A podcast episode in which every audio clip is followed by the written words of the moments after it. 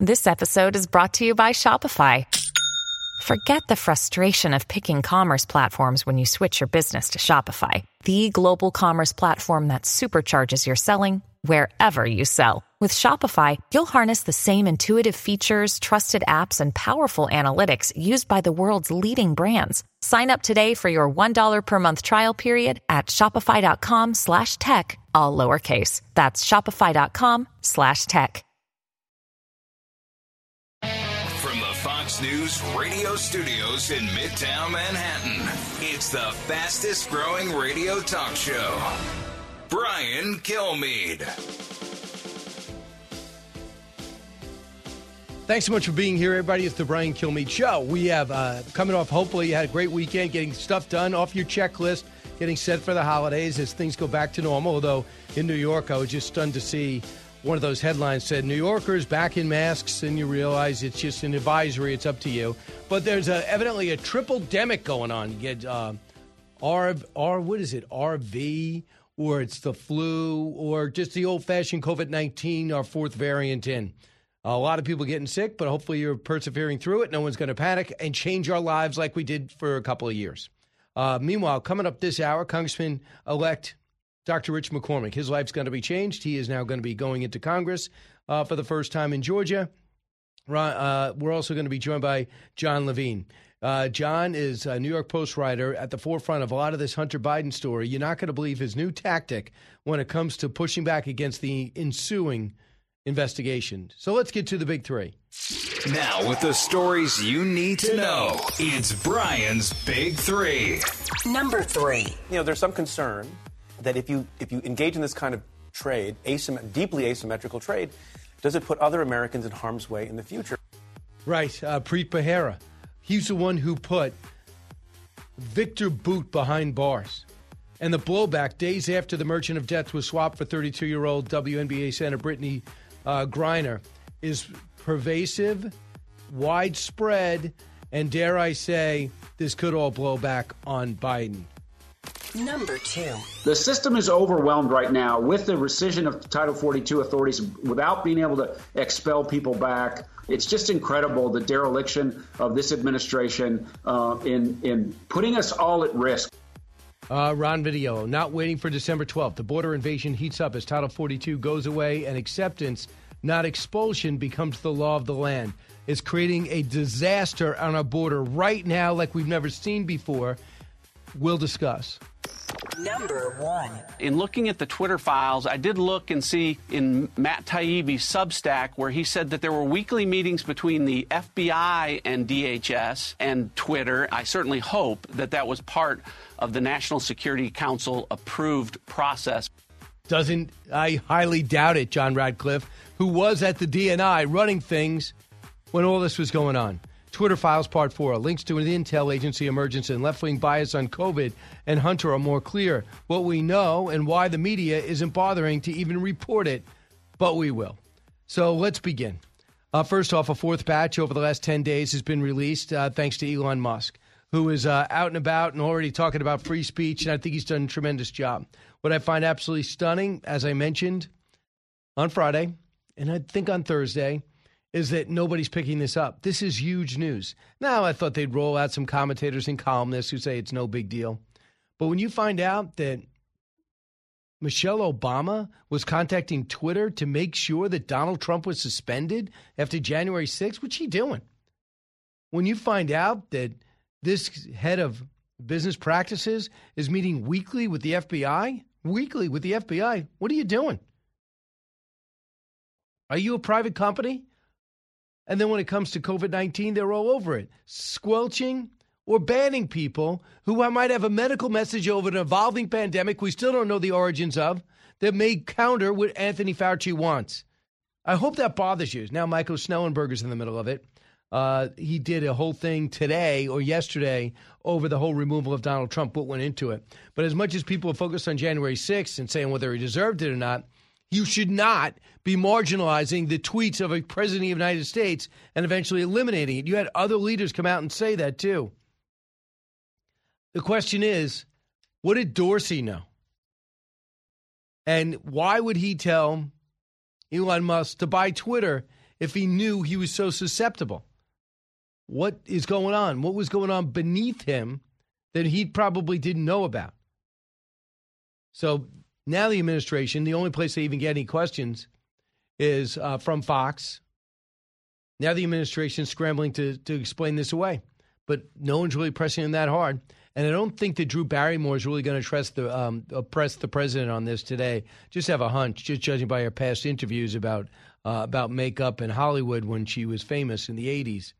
Here is Darrell Issa on Next Revolution last night. From what we know so far, cut five. What Elon Musk is doing is very brilliantly insulating Twitter from what is likely to be investigations and even charges against the other companies. He took over and he's saying, look, these are individuals. This does not represent the company I bought and paid for. But when you look at Facebook, when you look at Google, boy, uh, to quote an old uh, comedy uh, of, of uh, Lucille Ball, uh, you know, you got some splaining to do at those other agencies. Those companies are not explaining, and as a result, it'll be lawsuits, both civil and criminal, uh, investigations by Congress that are going to be asking them tough questions. Well, quite frankly, we're getting the answers before we asked from Twitter. And they're coming out by the day, and it's easy to get them confused. And the one thing that they're doing is they're commenting on in the middle of these tweets, they're giving their commentary, these reporters, uh, Bari Weiss, Matt Taibbi, and now Michael Shellenberger. And I get it, you want to do it, but I find it, I really got to go back and say, wait a second, what did they say, and what is actually a reprint of what they picked up on Slack or what they've been tweeted out to each other or interoffice communications. So it's important. The other thing I wanted to bring up this hour and take your calls right after this this hour, not only that, but this this segment is uh, the Hunter Biden story. This is stunning. I had to read it twice. The Washington Post has a story that they have sources that show that Hunter Biden knows he's going to be the subject of investigation. So he wants to get on the offense. No joke. He wants to go after Bobulinski. He wants to go after any host that defames him. He says defame. Other people think reporting your horrible drug addled actions, irresponsible use of a gun, and pictures with hookers, and talk about his international business deals. He's also going to go after the computer shop owner there's a theory to be aggressive. Now, the White House has a different theory. Keep your head down. Don't worry about it. But Hunter Biden went right up to Kevin McCarthy at a big that big French dinner party and said hello, all bold. And they thought, what's that about? Because he was uh, Kevin McCarthy was there with his wife or his mother, so you're not going to really engage then. And number two, Hunter Biden is out and about going through the White House a lot, trying to do something a little bit more visible, bringing his son out there. No one ever brings up the other son he has uh, by the hooker. Um, down south. No one even acknowledges that. Didn't make the family photo. Uh, so we're going to come back and talk to Congressman-elect Rich McCormick about that, and also what they uh, plan on achieving in Georgia. People want to say that Georgia's no longer red, but outside the special election, looks pretty red to me. Then John Levine will expand on what I just discussed with these uh, tweets is now exposed with Twitter. I don't know about you.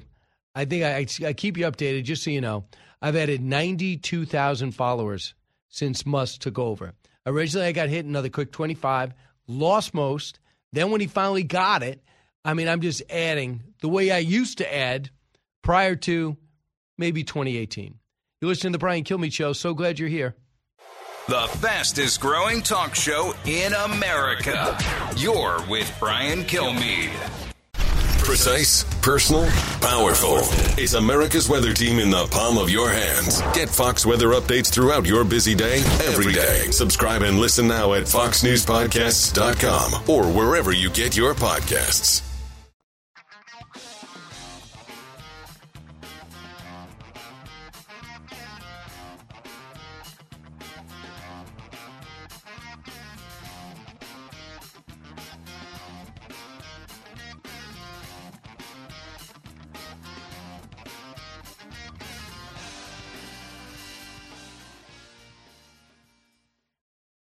He's so busy, he'll make your head spin. It's Brian Kilmeade. Hey, welcome back, everybody. Uh, with me right now in studio, you're watching him on Fox Nation. A very happy guy and very qualified to get started. Congressman-elect Dr. Rich McCormick. Uh, of now, uh, he is in the sixth district of Georgia. Uh, play, spent a lot of his time as a decorated Marine helicopter pilot, spent more than 20 years in the Marine Corps and Navy, also an emergency room doctor, and now you got to add something else to your resume. Are you ready? I'm ready. Let's get this on. So, what does it mean to you to get this? I mean, you're not somebody without accomplishments, but you seem really fired up to do this. It's very humbling because I realize I'm taking part in history, uh, that there's uh, fewer people elected to Congress than have ever been in the NFL. And that's historical. Uh, we are going to make some big decisions on how we budget the future of America. I think uh, there's some things that we have to get under control very quickly if we're going to survive as a nation uh, that thrives and gives the same opportunities we always have historically. Uh, this this debt crisis, which it is a crisis, which we keep talking about but not doing anything about, uh, is going to be the biggest expense in government pretty soon. And, and once that happens, we're done. Right. So you want to tackle that, but what service with your military background, you want to get on armed services? I, I think that'd be a great fit for me. I served uh, with the Marine Corps for 16 over 16 years, uh, the Navy for over four years. Uh, spent some time attached to Army forces, foreign forces. Um, from an Air Force family, it's uh, it's something of great interest to me. I have two sons that want to be Marines. Uh, this is very near and dear to my heart, and I see what they're doing to the military. Uh, very What's going on in there? Well, think about this. This well, is the, vax mandate's got. I mean, it's right right now. It is just punishing. So luckily, with the the new NDAA that they just voted on, they are getting rid of that. Uh, but that didn't But bring the president back. can veto that, right? That's true, and, and uh, the Senate has to confirm it too.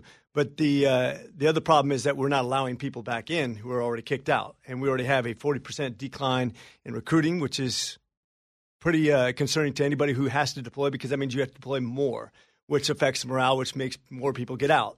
So we're in this cycle that is really unsustainable for the military. If we're going to be a leading nation in the world, uh, we need to reverse that very quickly.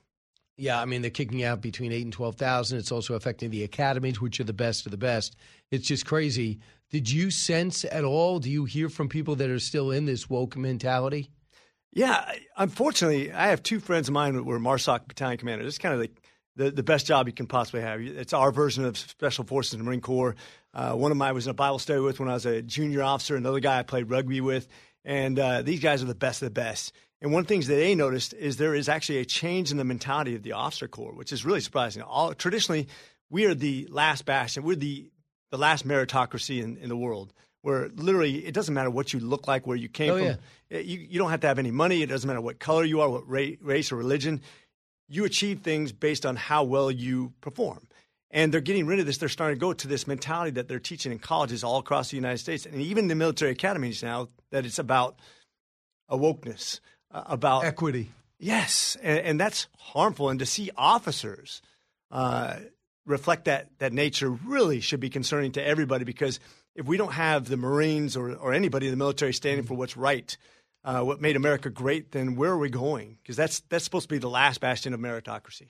So, what is your view on the Ukraine war? Uh, I think that uh, we do need to honor our treaties, uh, treaties that honor uh, the fact that they gave up their nuclear arms, uh, and that we have an obligation to help them against a very bad player who's who's an evil man, in my opinion. Uh, how we do it is what we're really debating, in my opinion. Uh, I think it's good to supply them with arms, but we need to resupply, resupply our arms. We need to make sure we have a strict accountability. Um, I've been briefed on this quite a bit. I'm looking forward to having some more Yeah, I mean accountability. I'm all for. I, I actually just want to give them the weapons they need to be successful. Yes. We have to stop this. You you fight wars, but just from the outsider perspective, I would I could imagine being on the front lines of Ukraine, watching your uh, watching your infrastructure blow up, and knowing that we have the missile defense to knock this stuff down, and we're not doing it. Also, the Israelis. The Israelis got to come around. Iran is taking Russia's side. That's got to bother the Israelis who are afraid of aggravating Russia. I mean, there's some influence you could have there.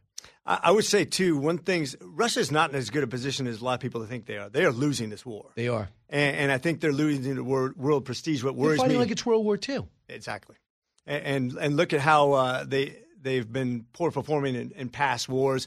They lined up with Iraqi type uh, tactics. If if we had A-10s involved in that war, it would have been over before it began. Exactly, and we we could have been able to give them them, but I guess we didn't. We were slow walking the whole thing, all in or all out. Well, and, here's how where Biden made his mistake. He he initially gave an out for the Ukrainian leadership to come to the United States and desert. He was still playing the Afghan card, where he said, "This is going to collapse. This is going to we're going to lose. I'm not going to invest early," and that's what put us in this predicament. Well, you know what's interesting is uh, that is also our intelligence. It said they were going to fall in a matter of a week. Lucky to last a few days. Ghani was going to be secure. He was never going to leave that they were going to have a coalition government. He was gone before they even got to Kabul. Our intelligence is not that great on the ground. And so is the rest of the world. And by the way, Vladimir Putin thought he was going to be into Kiev and out real quick. Doesn't that show everything you just mentioned? Nation, three nations basically Ukraine, Russia, and Afghanistan. Leadership. Leadership matters. That's why the presidency of the United States matters. Uh, leadership sets the bar for everything that happens downwind, whether you win wars or lose wars, whether you're successful economically or anything else. So with Georgia, people going, well, Herschel Walker lost, it and Warnock won again. Ossoff is Democrat. It shows that Georgia has changed. It's no longer a red state. But if you look at the elections, it drills down local and national and see what Kemp did and you did, what do you think the story is? I, I think this is, uh, first of all, I, will bet you that Kemp's not done in politics after being governor. I think we're going to win the Ossoff seat in four years. I think we're going to win back the Warnock seat in six years. I really do. I, I think that Georgia is red. I, I think um, if you look at our election specifically, myself and Kemp both outperformed uh, Herschel by about 10 points, uh, 10 to 11 points. Uh, that's significant. Now, some of that's just because of the tremendous amount of money they brought against Herschel uh, some of the stuff that he admitted. Eighty-eight percent of all the stories written on Herschel Walker were negative. Eighty-eight percent, of course. Yep, and that's politics. Uh, and unfortunately, we kind of played into that. Now, I love Herschel. I think he would have voted right. I think he uh, uh is a good man. Uh, I think he would have been great for the Senate. We needed him in the Senate. Uh, unfortunately, some of the things he's had in the past just didn't play well in, the, in that media war. Uh, also, not getting out in front of some of this stuff uh, on the abortion, especially. And you could just say, "I've had, early in my life made this mistake, and that's why I came to this, uh, you know, this conclusion." Uh, I think President Trump said that. What about you personally? Do you see if this goes as well as you want it to go? Do you see yourself staying in politics, maybe going for that Senate seat, Governor? I, I, really want to try to focus on uh, each day at a time. I think it's it reeks of ambition, and I think that's something we all have to guard ourselves. It's very easy in politics to think that you're the greatest thing. I, I think about half the people in, in politics think they're the next president of the United States. It's a very dangerous mindset. I think we have to think of ourselves as servants, as somebody who, who is supposed to be uh, empowering people, not government. And a lot of times when you get intoxicated by politics, you think it's about you. It's not about me. Right. Uh, uh, we're actually talking to Congressman-elect uh, Dr. Rich McCormick now. We've got one more minute here. And I just want Mike Pompeo, you hear what Mike Pompeo said about the trade when you have the merchant of death for Brittany Griner. Cut 22. The Trump administration was always very clear. We weren't going to trade bad guys for celebrities because it creates the wrong incentives for the bad guys as we go forward. It's not good for American national security. It's not good for people who are traveling across the world but we shouldn't be engaged in the hostage taking that we see take place around the world. We're a nation of laws. We're a nation that the Constitution governs. This matters. When we get it right, we'll not only have the moral high ground, but we'll keep more American people safe as well. And that's just it. You got to look down the road. What did we cause by showing that you can get a notorious arms dealer out for a Russian veteran, Soviet veteran, uh, back out and 55 years old? He's still in the prime of his life.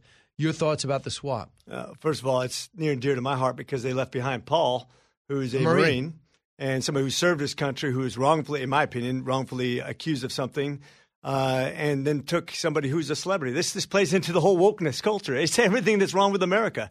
Uh, actually, doing he, he talks about how he wants gun control, he wants peace, he wants uh, diplomacy, and he does everything that was based on political correctness rather than on something that's politically effective. Yeah, it's just unbelievable too when you think about uh, Paul Whelan and they say we have other pieces to play. What, what are the pieces? we don't. There's some German detainee, and Germany's like, yeah, we're not giving this guy up. So good luck with that. I'm um, good luck to you too, Congressman elect Dr. Rich McCormick. It's great to meet you. It's great, and I'm very you. optimistic. I think you're going to be a huge success. Tell you what, no one's going to outwork you. That's correct. Right? I have your work ethic, so I hope not. Thank you. Back in a moment.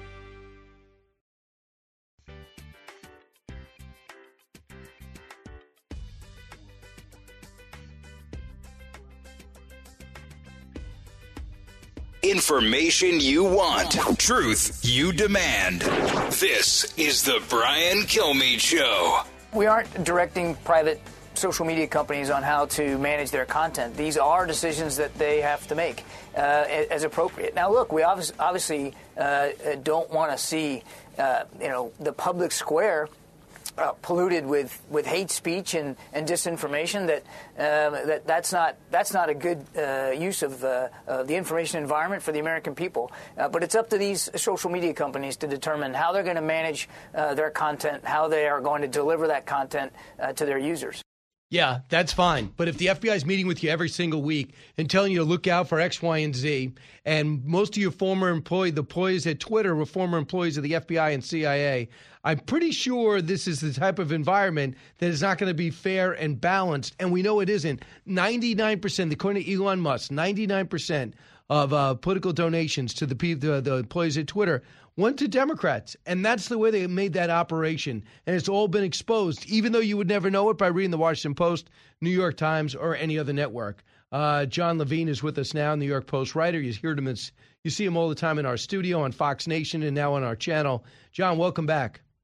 Thank you for having me back, Brian. So, John, you must have been flipping out. I thought about you because you're so you're always a step ahead with the investigation of the laptop. But now we're getting revelations from Twitter. Now we're on our fourth tranche. Your takeaway? Yeah, it's just been it's just been new bombshells every single week, every single day. You know, in some cases, we're, we're launching new ones, and I feel like we're really, I guess the word is vindication for a lot of it, because you a subject like shadow banning and censoring, you know, conservative voices and really any contrary voices. I know people, Brian, who've been going on to me about shadow banning for like eight years, eight years longer maybe. Did you doubt and them?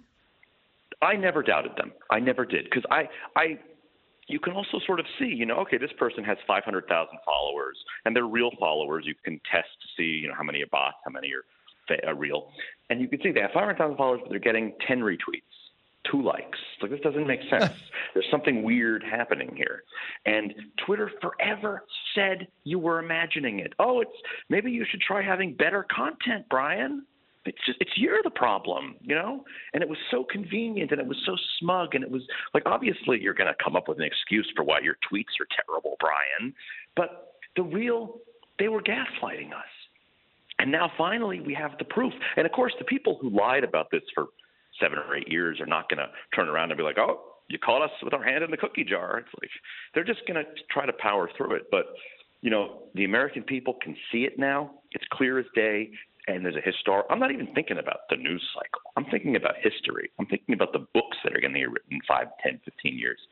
And this is so important that there is going to be a definitive accounting of the record for historians and for the future that that that exists. And that is really, I feel vindicated in that. So Matt Taibbi is one of the three reporters asked to bring this forward. One is Bari Weiss, and now Michael Shellenberger. Uh, Shellenberger's been on our show a lot. He's been on our channel, and he's a former Democrat that now is kind of independent, just trying to get things right, and does not believe the world's going to end in five minutes like every uh, yeah. green uh, Whoa, activist. iconoclast. Yes. So Matt Taibbi writes, um, he says, I'm a believer in, Cal- uh, Matt Taibbi, he goes, Yoel Roth. This is what he highlights.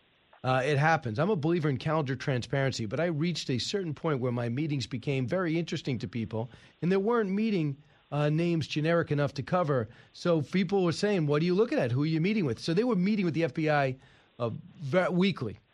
Anon- yep. And this anonymous staffer writes him, "Very boring business meeting that is definitely not happy, but not about Trump." Sarcastic. Yo Yoel Roth writes, "Pretty much." Yoel Roth writes back, definitely not meeting with the FBI, I swear. So he, they're mocking the fact that obviously they're having meetings that they never should get out, that they knew they were insulated from, because they never thought a billionaire would buy it and reveal it. Right. It, it's sad, you know. You you you would you would have hoped that a private business would have responded with a little more resistance to coercion from our federal government to intrude on their on their private practices, but it seems not. What's really disturbing here is you see the government kind of outsourcing the enforce. It, the government can't suppress speech directly. Speech can't clear free expression in this country. But what they're doing is they're kind of they're kind of leaning on social media companies to shut down speech that they know they themselves can't.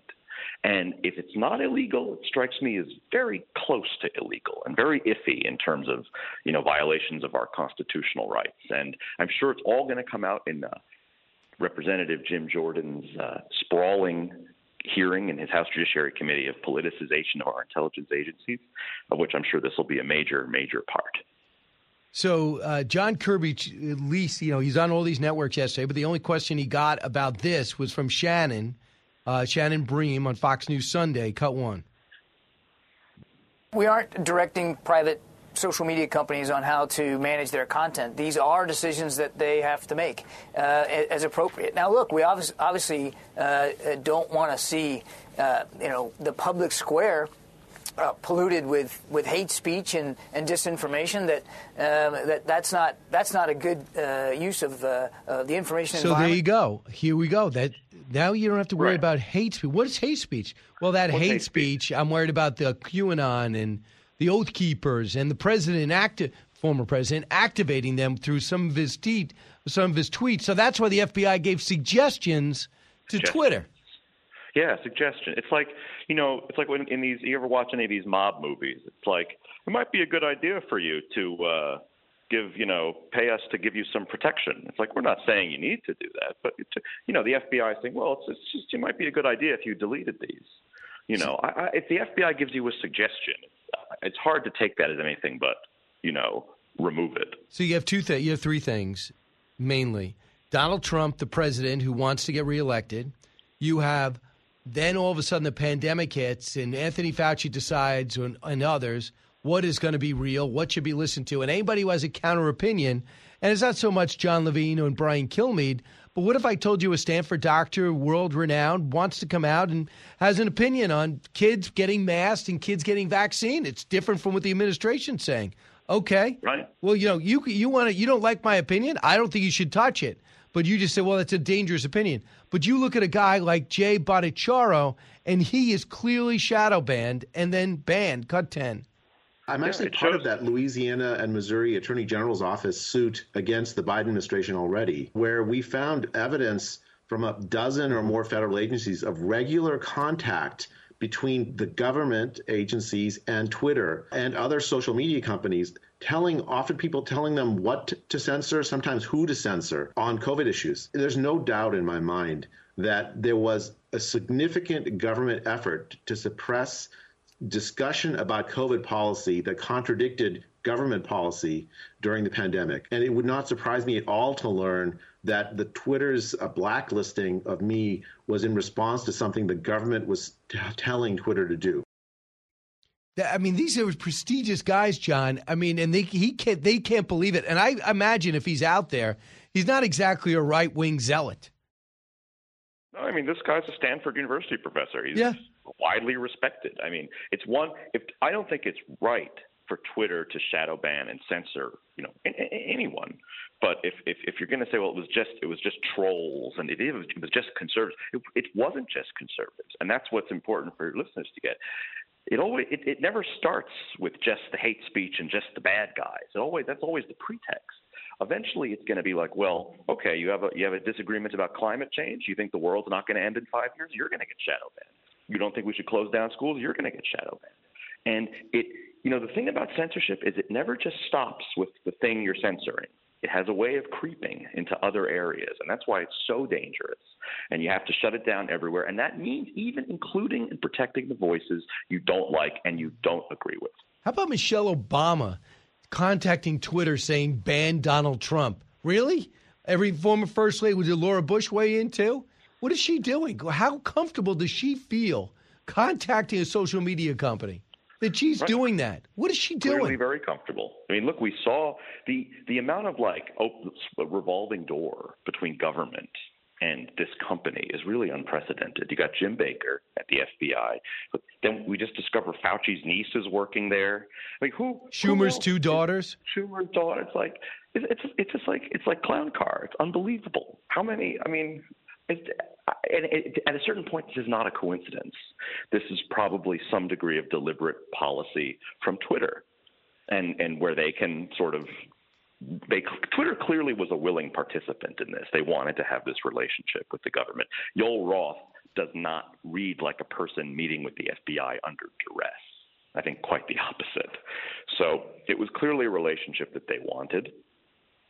And you know, being in bed with the government has its advantages too. You know, and I'm, I'm you, you don't know what preferential treatment they were receiving, and and at the end of the day, Twitter has interests before the government, and there was there there there, there probably was some degree of one hand washes the other.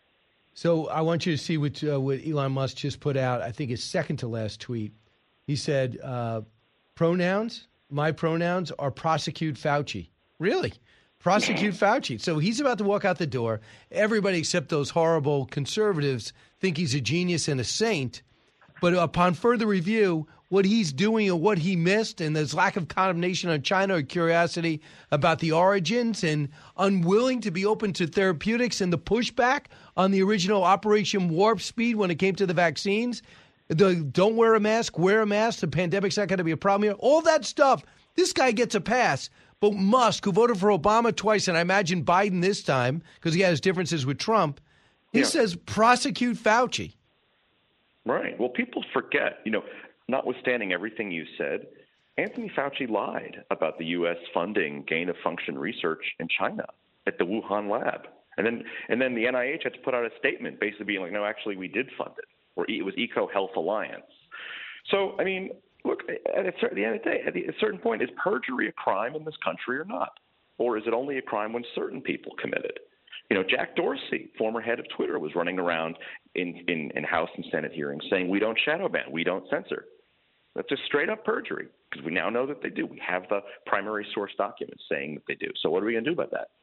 Nothing because the Department of Justice is is right now in the hands of the Democratic Party, even though it should be uh, apolitical. We know it's not, and nothing's going to be done by Jack Dorsey. Now, clearly, he was not making every decision. Uh, that's Okay, true, he but he so does show he was in the loop. But it does show he was in the loop on a lot of this. Yeah, yeah. You know, Elon has always been seeming wi- willing to give Jack a pass. I don't, I, I don't know that I'm super. I mean, I, uh, the buck stops at the top. He was the CEO, so even if he if he wasn't in the loop on every decision, it's he, he you know that's it's his own. He he allowed himself to be left out of the loop. I guess that's the critical thing. So, so John, right now, at one point, do you expect that other networks will pick this up, or is this part of the whole befuddling? It's not news if I don't see it and if I don't report it. Right. I think you've got places like New York Times, CNN, NPR. They are so deep in this Bermuda news triangle of like hear no evil, see no evil. You've you've got them saying to their audience for years now that all this stuff was just right wing, insane conspiracy theories. What are they going to do? Just do a 180? You're like, actually, it was us. We were the wrong one. I mean, just their audience wouldn't have it, and a lot of these guys just would rather just power through it and hope we get on the other side of the news cycle. You know, it's like going through a storm at sea, and just just keep powering through it, uh, because that that is just easier than reckoning with their audience with the truth. Unfortunately, a lot of these guys view themselves first and foremost as narrative setters, and and the responsibility is to the narrative, not to whatever happens to be inconveniently true or not. So Jay Bhattacharya just tweeted this out, uh, well, recently, uh, a few hours ago. I spent the afternoon yesterday at Twitter headquarters at the invitation of Elon Musk to find out more about the trend blacklist. That Twitter placed me and more on. A short thread on what I found out follows, and then he has the, the following thread. And everybody else is weighing in, and many other people are looking to ignore. Will you pay for your blue check mark? Me? Yeah. Starting oh, Well, today, well, it's know- $8. Yeah, you know, look, I'll I'll say this. I think it's totally lame to pay eight dollars to have a blue check on Twitter. That's the first thing I'll say. But the second thing I'll say, now that I've said that, is I probably will do it, just because everyone else is going to do it. Are you going to do it? Yeah. Uh, I'm going to do it. Yeah, at least, at least we know for now on. Uh, for now on, I want to find out about the investigation, what happened in the past, and I could probably trust it in the future. So game on. I'll I'll, I'll do it, uh, John, and I'll continue to read your your columns in the New York Post. John Levine, thanks so much.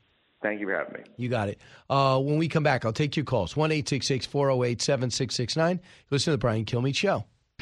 Expanding your knowledge base. It's the Brian Kilmeade Show.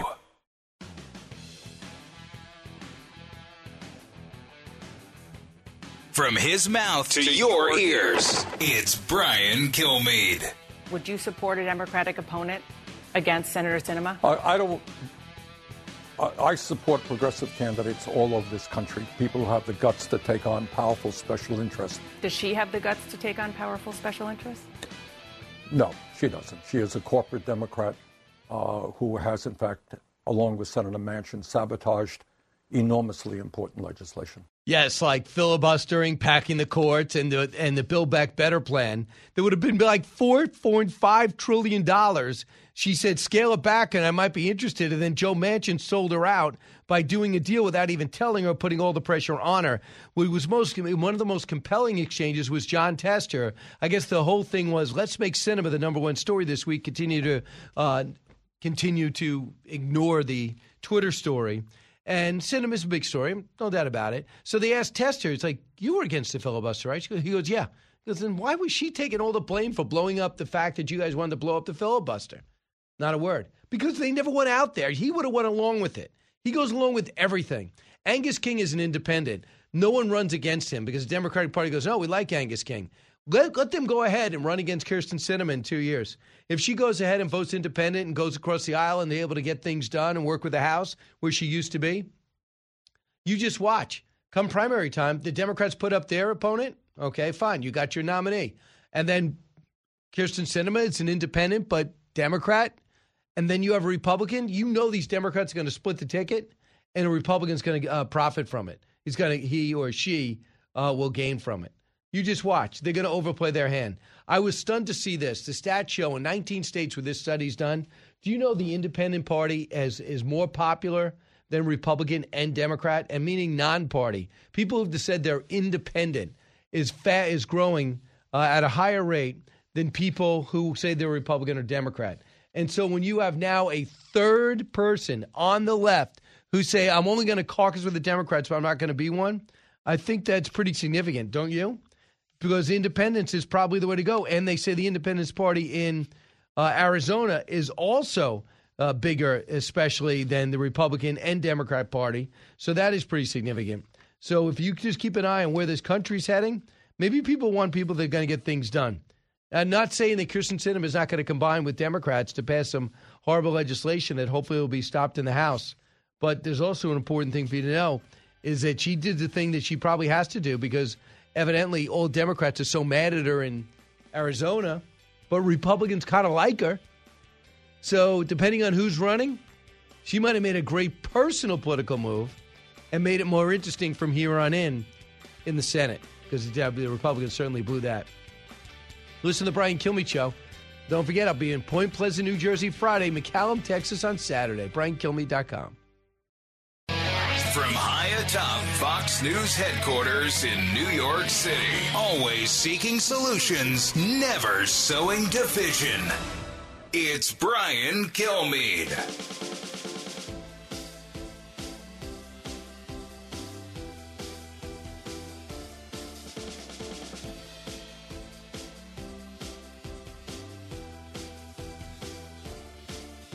Thanks so much for being here, everybody. It's the Brian Kilmeade Show, 1 408 7669. Thank, I appreciate the, uh, coming to you from 48th and 6th in Midtown Manhattan, heard around the country, around the world. Jonathan Turley at the bottom of the hour. Uh, Michael Goodwin right now, a New York Post columnist, Fox News contributor. And we're really focusing on a lot which is going on, and many of which, nobody else is doing it, and it is of extreme interest for the betterment of our country. And that is what's been exposed about social media in this country and how it's really manipulating America's thought patterns, what you read and what you hear and what you were able to see.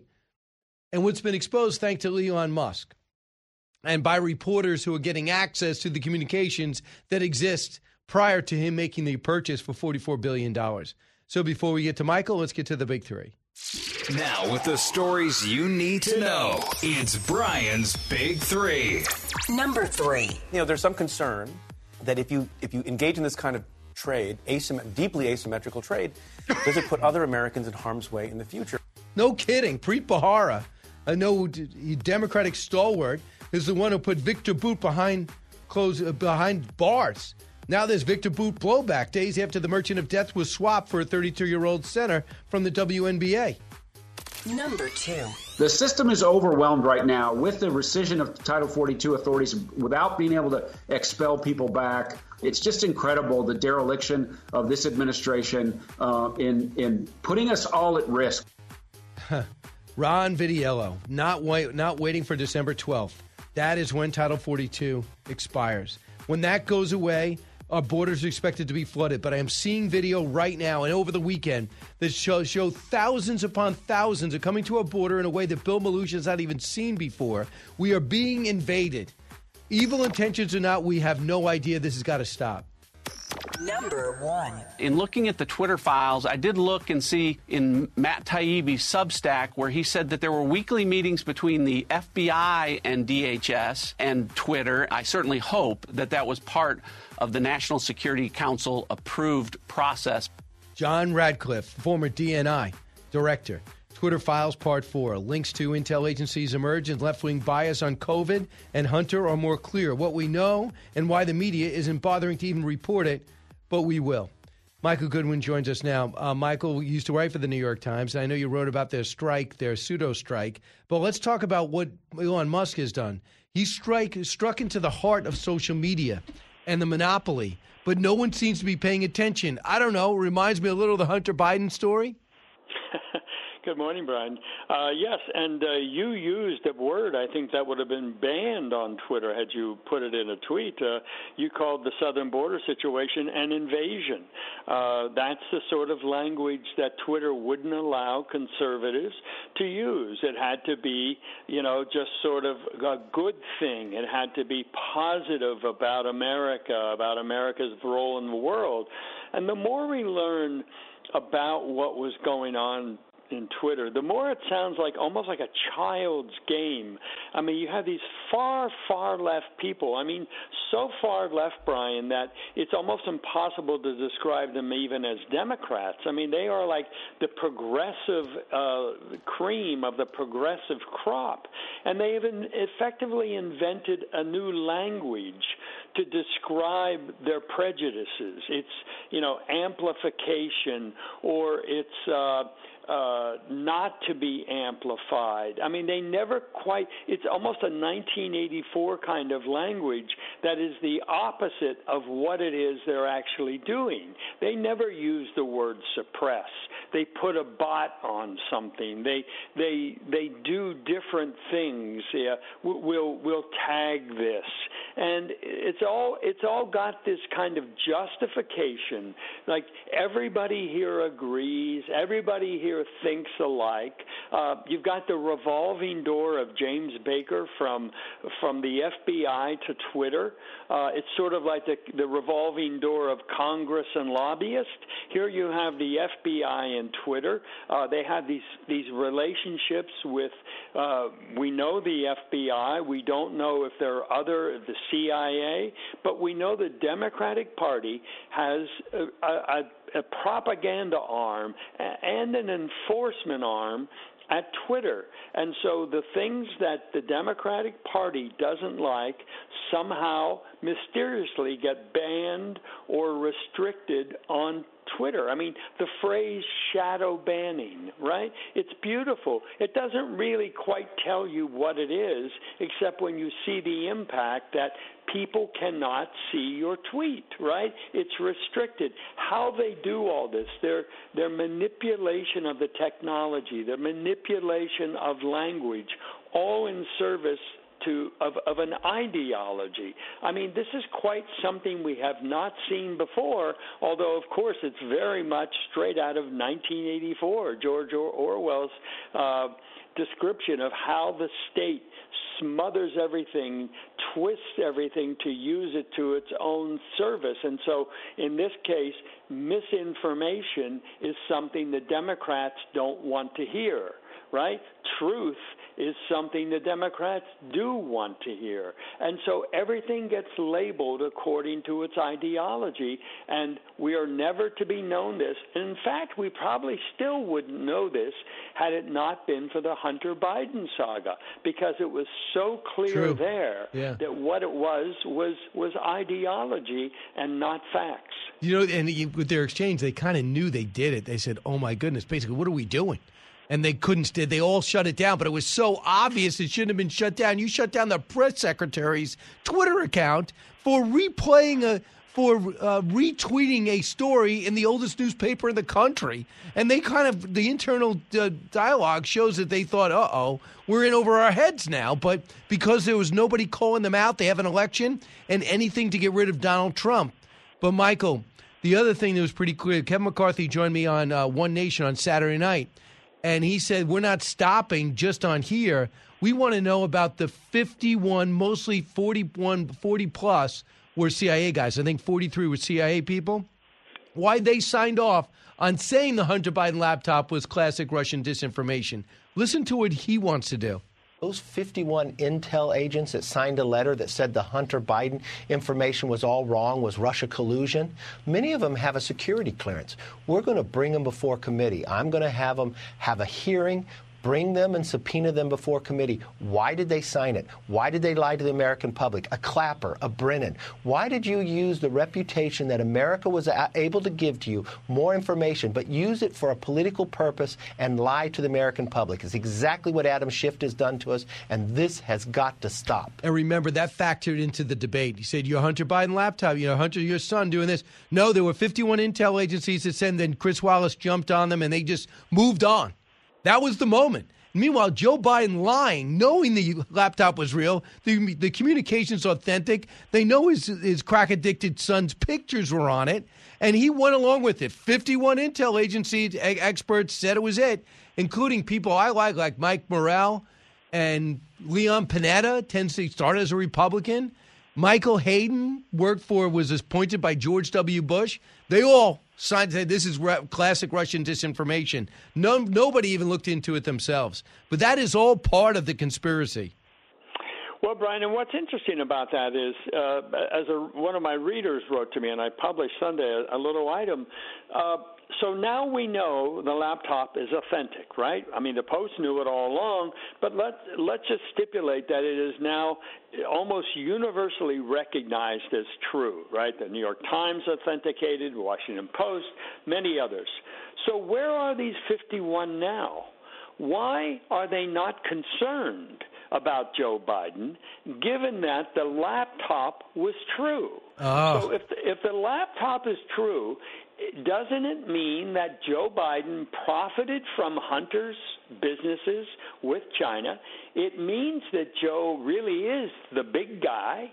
It means that Tony Bobulinski told the truth. So, if all of these things are now true, why aren't these 51 intelligence officers going crazy saying Joe Biden is compromised with China and Russia? Why have they not, you know, yet woken up to the reality that the laptop is true and the implications of that fact. So I got to give Ro Khanna credit. He's a very nice guy, by the way, and he's a Bernie mm-hmm. Sanders guy. I obviously don't agree with him, but I agree with the, he get he got into this for the right reason. I think so. He represents most of that area. And here's uh, here's one cut of what he said yesterday with Maria. Cut three. I think if we want any hope of coming together the, as a country, the first thing we have to do is say uh, people should be able to express their view. We can't tell people who we disagree with, please just be silenced. We don't want to hear you. We don't want to uh, engage with you. Let me tell you, that's just going to create further polarization, further alienation. And I've been surprised how many Republicans who don't agree with a single thing I said uh, believe, okay, at least we can uh, have a dialogue. And that, I think, is the first step to being together as Americans. We could all pledge allegiance to the Constitution, to the First Amendment. That's what makes us Americans. You went on to say this, cut two. Don't think what I did was anything exceptional. I was just standing up for our Constitution and for our First Amendment. It is wrong to censor newspapers. It is wrong to censor journalists. Look, the New York Post hasn't written a kind thing about me in my six years in Congress. Uh, they're a conservative uh, point of view paper. But that doesn't mean that you can stop uh, publishing their pieces or articles. And, and they found out in communication that he was upset by this in 2020. And then he just said, "Listen, I'll I'll do it. I don't think I did anything extraordinary." Yeah, Ro Khanna, you did because nobody else did it. Wouldn't it be something if Ro Khanna or someone who believes as he believes was the leader of the Democratic Party? I mean, think of what again. Think of imagine what a different party that would be. He is exceptional within that party, and that's the problem. You have not heard a single Democrat other than him come out and talk about what we have discovered with the Twitter censorship. Not a one of them. Not Chuck Schumer, certainly not Nancy Pelosi, not Joe Biden. Not they. You know why, Brian? Because they were all happy. They were happy They to were in have on it. Twitter doing their dirty work. They were, they're, Chuck Schumer's two daughters work at Twitter. Yeah. Anthony Fauci's daughter works at Twitter.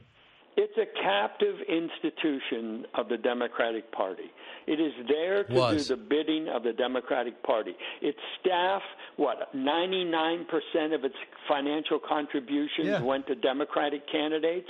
It is synonymous with the Democratic Party. You know, here's the thing: with if President Trump kept his powder dry, this the election, and all this stuff came up, and he was just declared when he wanted to declare. Let this stuff come up. You don't take documents, even to cause, even though he had no evil intent, I believe. But you don't take documents. You don't make things harder for yourself. He'd be about to have a. He'd have people clamoring for a run again.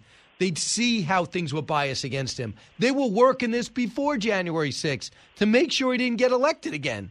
Anything to make sure Trump didn't win an election. That's what it seems. And if you think that they're going to back off and say Ron DeSantis is more palatable or Nikki Haley makes more sense, we'll just come back. Facebook will just go back and play it even again.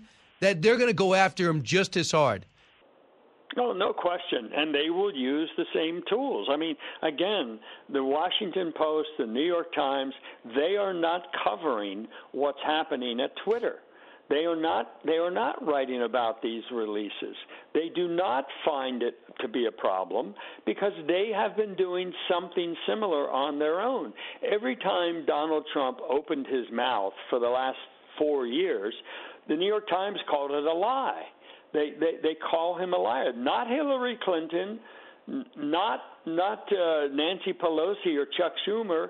Only Republicans are hit with that label, and that is the problem. Uh, it, it it is such a lock on the left that is the Twitter that the Twitter revelations have not broken open the left and and brought more Ro Khannas in that the 51 intelligence officers haven't come bef- haven't asked to come before Congress or even sign a new letter saying we were wrong we were we were misled. Who misled you? I think it was the the Biden team. I mean look John Brennan is James Clapper. They got their jobs to go on television and to continue to defend the Obama administration and the Biden administration. That's what they're doing. They are.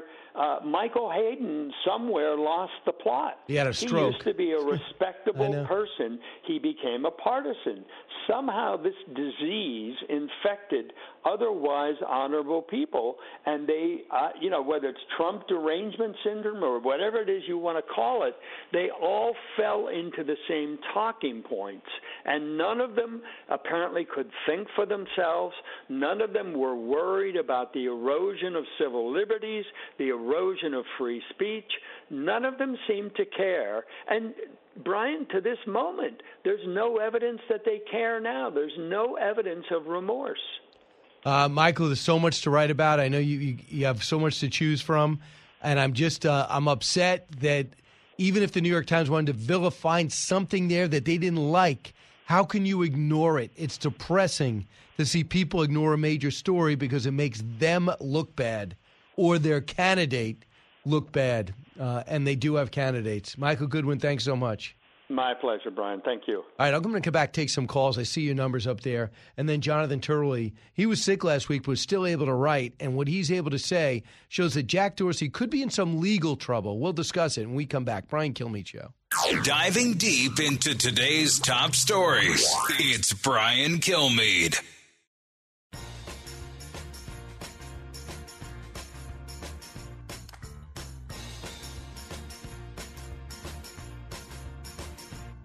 A talk show that's real. This is the Brian Kilmeade Show. Hey, welcome back, everybody. Let's go out to Dean, listen on WABC in New Jersey. Hey, Dean. Yeah, how you doing, Brian? You know, I heard you say that uh, for uh, the laptop, we wouldn't be hearing any of this. But Michael you gotta go back a little further than that. It was Trump. If it wasn't for Trump, we would have Hillary Clinton running against Jeb Bush, and Jeb Bush would have lost, Hillary Clinton would have won, and none of this would be exposed. They all went bananas, and they didn't care what they exposed of themselves that they've been doing all along because they wanted Trump out. And now they're exposed. Thank Dean, you. Dean, the other thing is, I think, like I said at the end, what, what I said to Michael, if you think it's just Trump, if DeSantis gets the nomination, they're going to come out after him and make him seem just as, uh, just as un- unpalatable as Trump, just as demonic as they do Trump. They're not going to stop. I understand they're not going to stop. But let me let me just tell you this story about the um, the guy who broke the four minute mile. Right? It was Roger Bannister. Roger Bannister broke the four minute mile when everybody, the the physicists, the biologists, everybody said the human body cannot run faster than four minute mile. He breaks the four minute mile, but that's not the that's not the thing that did it. After he broke the four minute mile, within three months, five other people did it. And that's where Ron DeSantis came from. And that's where all these other people are going to Oh, get there's no from. doubt about it. And does he have you? If Trump runs, does he have your vote? Yeah. Oh, absolutely. Dean and WABC in New Jersey. You got one, Mr. President.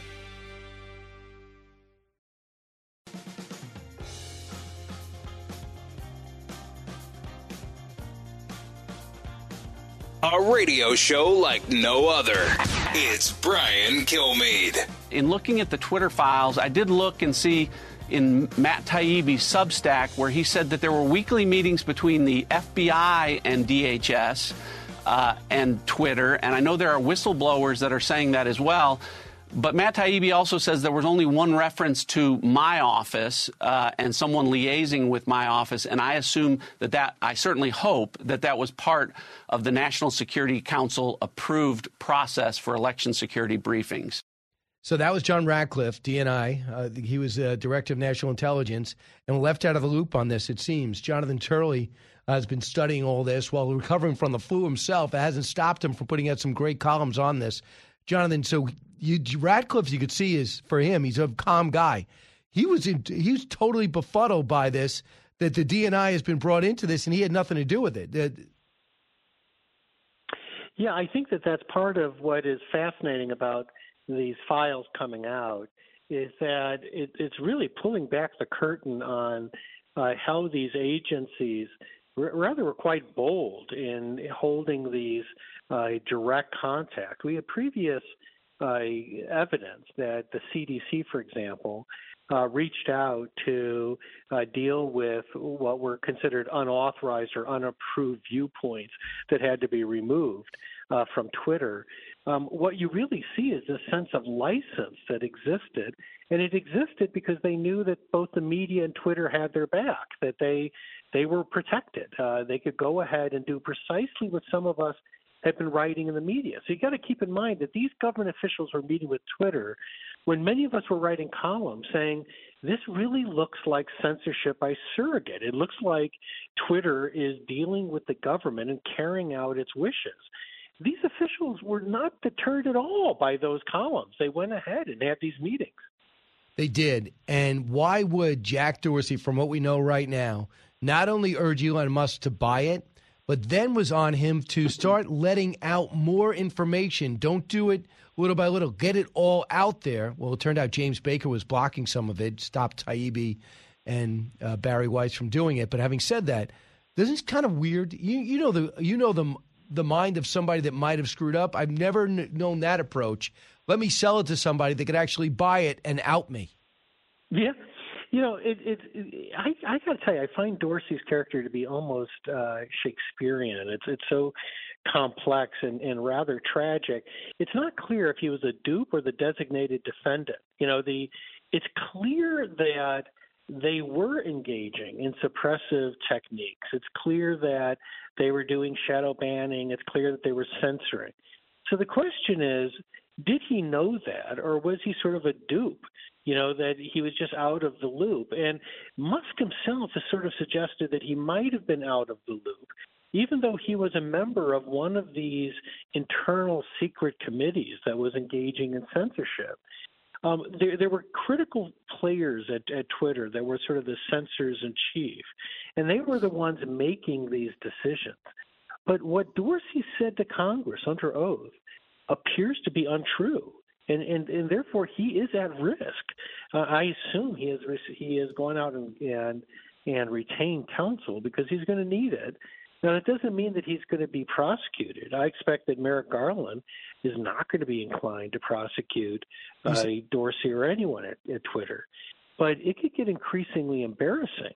Uh, because that that the segment that's being played on Fox News uh, even though it's being ignored by other media, does appear to be a full statement under oath, unless we're missing something.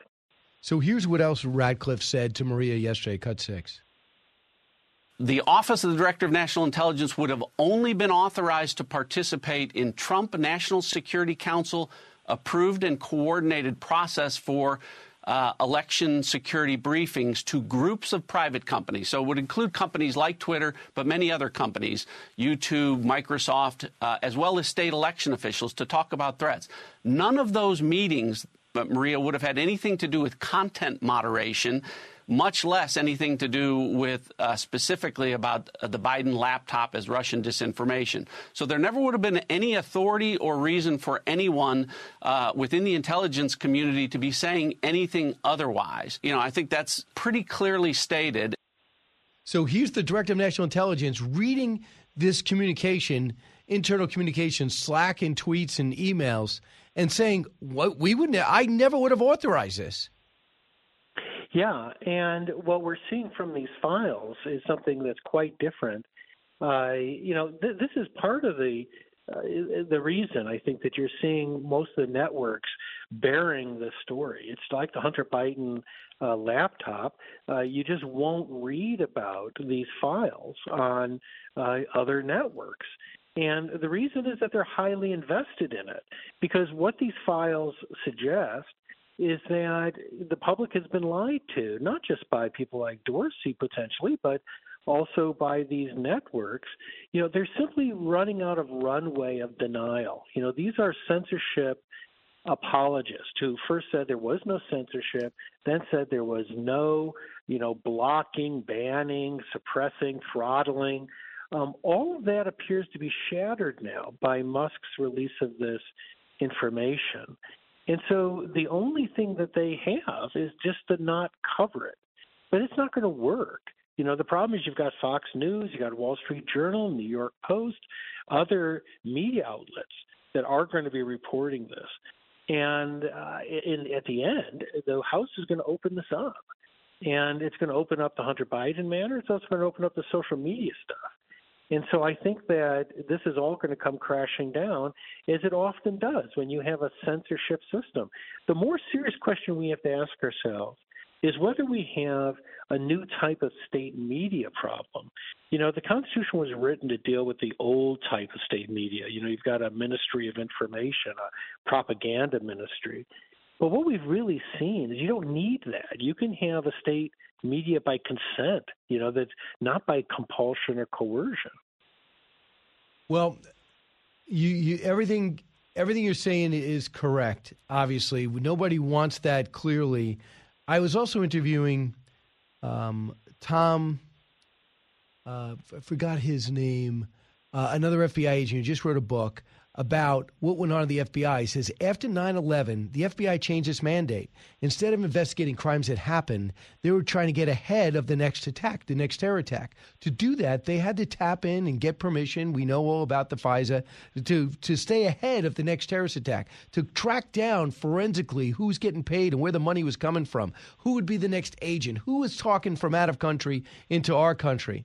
And that whole mindset has led us to, and that skill set has led us to the point where the FBI is saying, okay, let's stop the next attack here that's going to be perpetrated by the words of Donald Trump or one of his sycophants or one of his supporters. Let's start shadow banning them.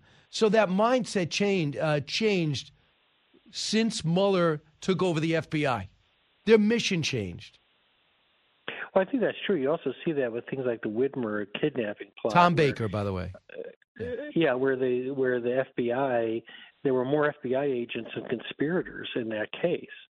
Uh, but I also think it's even broader than that. This whole idea that speech itself is harmful, that what we have to be afraid of is free speech, is really coming from universities originally, and it's now metastasized throughout the political system. And that's what's really behind all this. Once the people in Twitter were given the license to protect us against free speech, then they just gave full sort of venting to their bias. And you see that in these these issues. You see those when, for example, Donald Trump sends out what's a truthful story uh, where he was talking about some problem with a postal office, and Twitter pounced on it. And it turned out that they then realized it was true.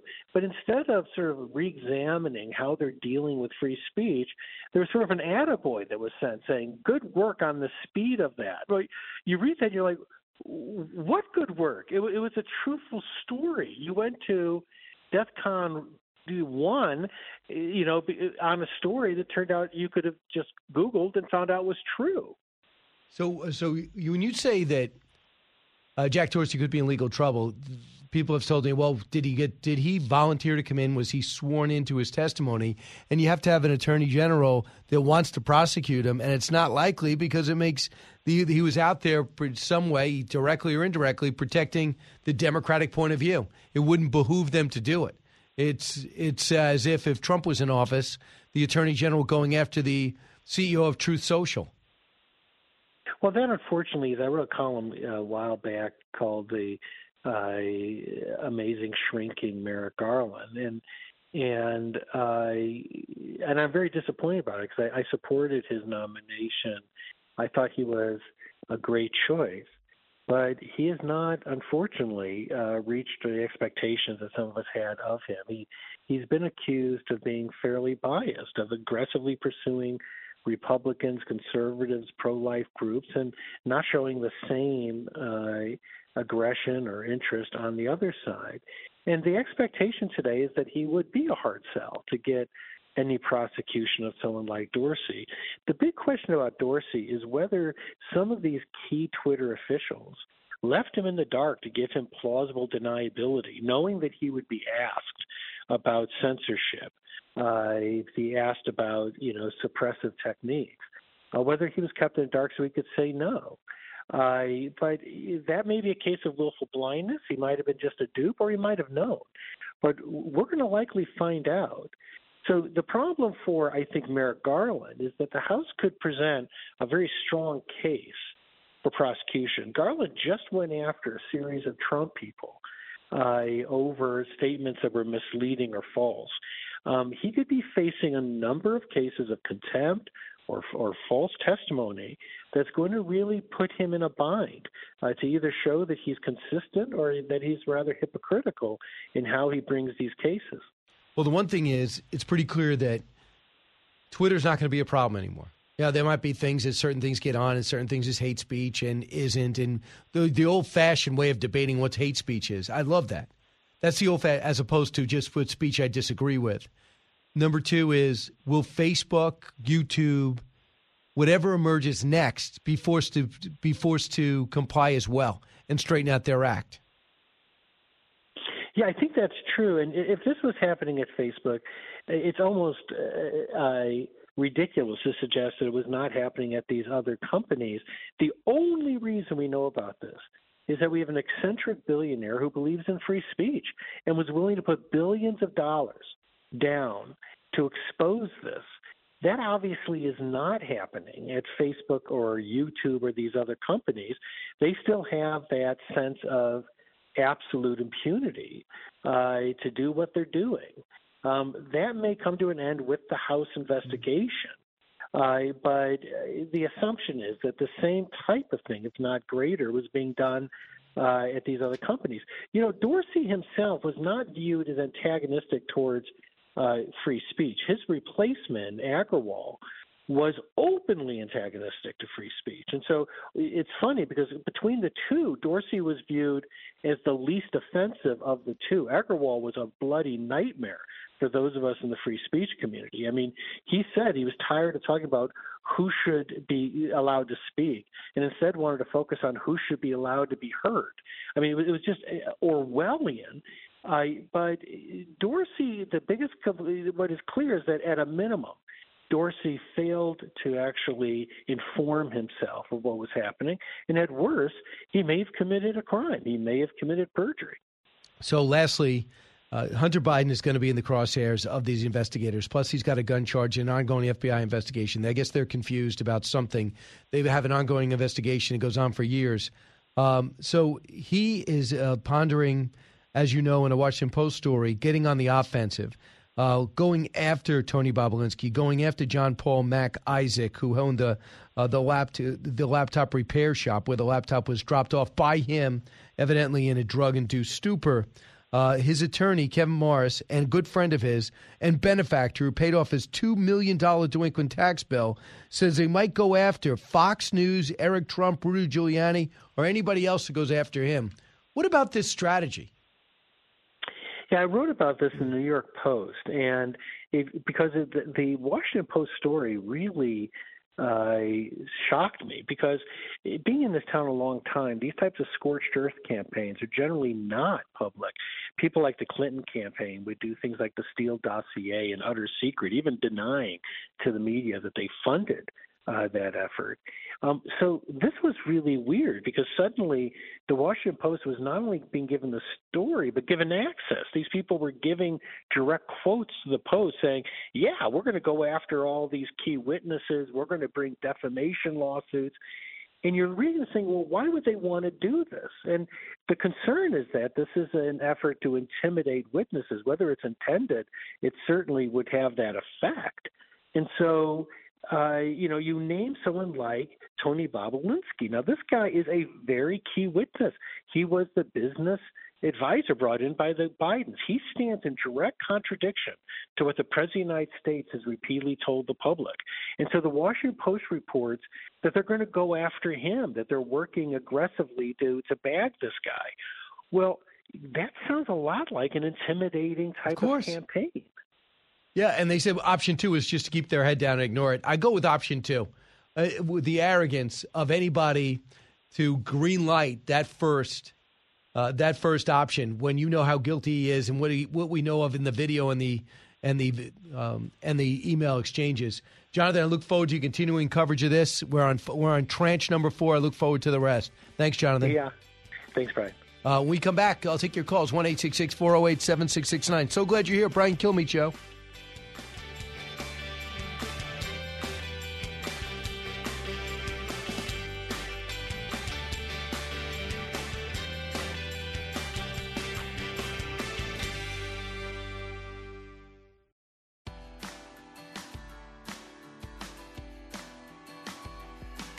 More you listen, the more you'll know. It's Brian Kilmeade. Hey, welcome back, everybody. Uh, special thanks to everybody, uh, KFTK, for coming out and seeing me Friday night at the Missouri Athletic Club. I had a chance to see Mark Reardon and Mark Cox uh, and just had a great time uh, seeing everybody there. So it was just uh, to see everybody out there, to see the passion they have for the country. And by the way, one of the finest clubs around in the country, and Annie Fry, of course of one of the finest clubs in the country and just be able to go there and, and sign everybody's book is just great. And one of the big things, the biggest biggest thing, one of the biggest things to ever happen to the show was when KTFK decided to first air it on delay and then take it live. And the people of St. Louis has really embraced it.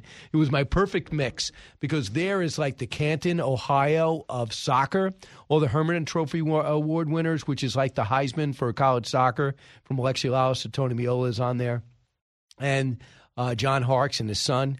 So you, to see that and then have to mix that with uh, history and news was just a perfect night. So thanks. I hope to see everyone in Point Pleasant on, on Friday night, right in New Jersey, and then Saturday in McAllen, Texas. For have it de- to to find out details and make your reservation, just go to briankilmeade.com. And it's all about the president and freedom fighter, Abraham Lincoln, Frederick Douglass, and the battle to save America's soul. Even though it's on paperback, I got new information in there. And I think if you get it out real quick, if you make the order now online, I could personalize it for you for the holidays. But it's got to be today or tomorrow, I, I would think. Although I'm not diminishing the postal system, I sometimes worry about the execution. Brian Kilmeade so glad you're here.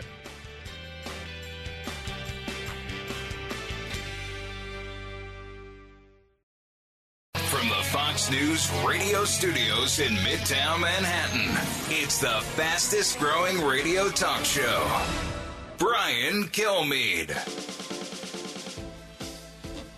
Hi, everyone. Welcome to the latest moments of the Brian Kilmeade Show, coming to you from 48th and 6th in uh, Midtown Manhattan, heard around the country, around the world. And once again, I'll say I can't take it for granted anymore.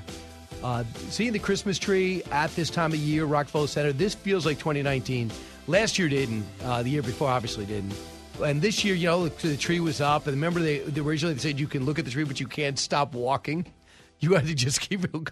It was the craziest thing. But now the, the New York City is packed. But when I get up in the morning, the first thing I do is I do the talk in New York for for WABC, and Mark Thiessen's here, my guest. And first five I thought big the stories. first thing you did was put on your mask. Yeah. Oh, excuse me.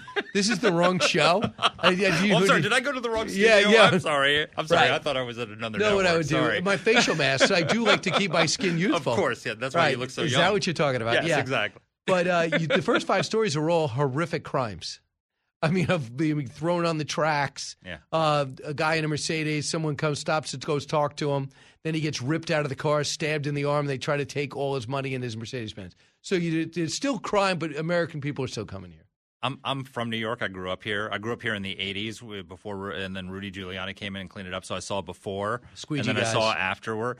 And I've never seen it this bad. I, co- I come up now. I've, I've been coming up recently. I came up for the election for the first time. I've been in New York in a long time. Been coming up a few times to do to do shows here. It's unbelievable. And the you know I remember the, the growing up. The smell of New York was always urine.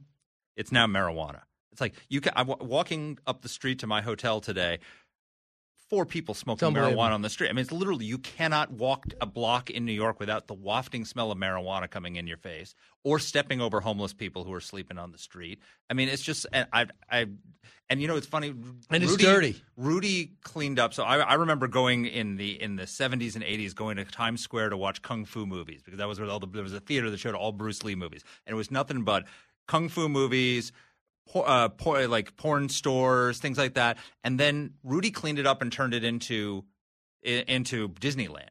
And now it's Disneyland with a bunch of gangs and homeless people living in it. And guess we're It's like if, if they opened up the gates of Disneyland and like allowed anybody to walk in and live on the street and fight and do drugs like that, that's what it would be. It's just it's the Right. transformation is just unbelievable. Don't worry, help is on the way. Casinos are coming. So oh, good, bring- excellent, yeah. Because That'll- they, they always bring out the best element it does. in America, right? Well, let's find out. Uh, I think this might be sponsored. Uh, the big three. Let's go to the big three.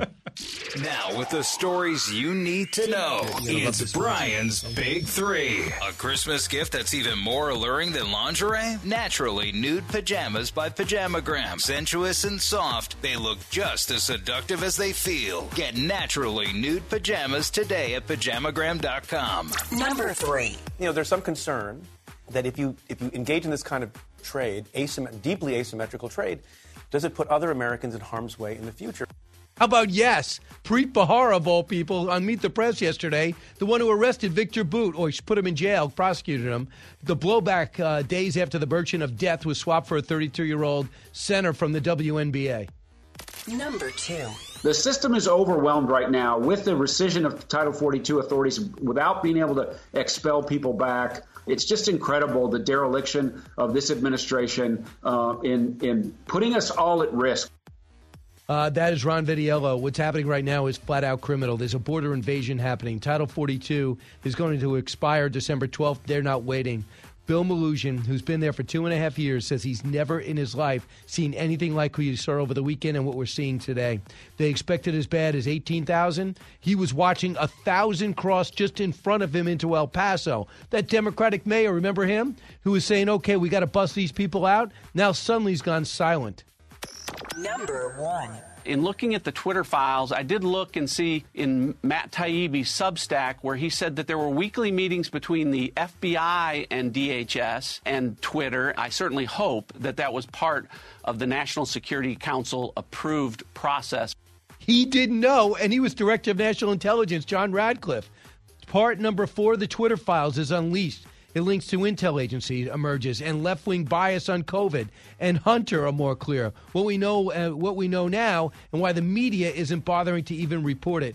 And uh, Mark, um, even though I prematurely said hello to you because you're such a great guy, I cannot resist. Uh, I am shocked if you told me that four tranches of internal dialogue was released to the public. I would think there'd be columnists to say it means nothing, but I never thought there'd be zero coverage of it. Yeah, no, it's amazing. I mean, first of all, for people who aren't watching on Fox News, I'm wearing my naturally nude uh, pajamas right now. That's all I can ask. No, no, no. and, I, and I look fabulous. Let me just say this, Mark. There's, you're not paying attention because you put your headsets on slow. These are naturally new pajamas for that certain someone in your life. No one wants to see Mark Thiessen in oh, naturally, naturally nude? pajamas. You don't want to see me naturally nude? Can can you please not put down my great sponsors who come back every year annually? I am I'm in favor of your great sponsors, and I will I guess I will, I will buy a pair for my for that special someone in my life. Right. Um, so anyway, yeah, no, it's it's it's incredible. I mean, just what it's very clear that there has been an unprec- there was in Twitter an unprecedented collusion between the FBI, the intelligence community. Uh, the Biden campaign and social media to suppress what was a major news story. Uh, in, and and not just that story, the Hunter Biden laptop, but conservatives in general. You know, the you know every election I've I've been through so many of them because I'm so old. But you know, the, the, the every election there's an October surprise. But we've never had a situation where the FBI has been having weekly phone calls telling people, "Watch out for the October surprise and, and get ready to suppress it." And and and here's the thing that people don't, a lot of people don't realize is that so they they were warning that there would be an October surprise. There would be some sort of foreign uh, disinformation, and it might relate to Hunter Biden, according to Yoel Roth, right? And at the time, the FBI was in possession of the laptop.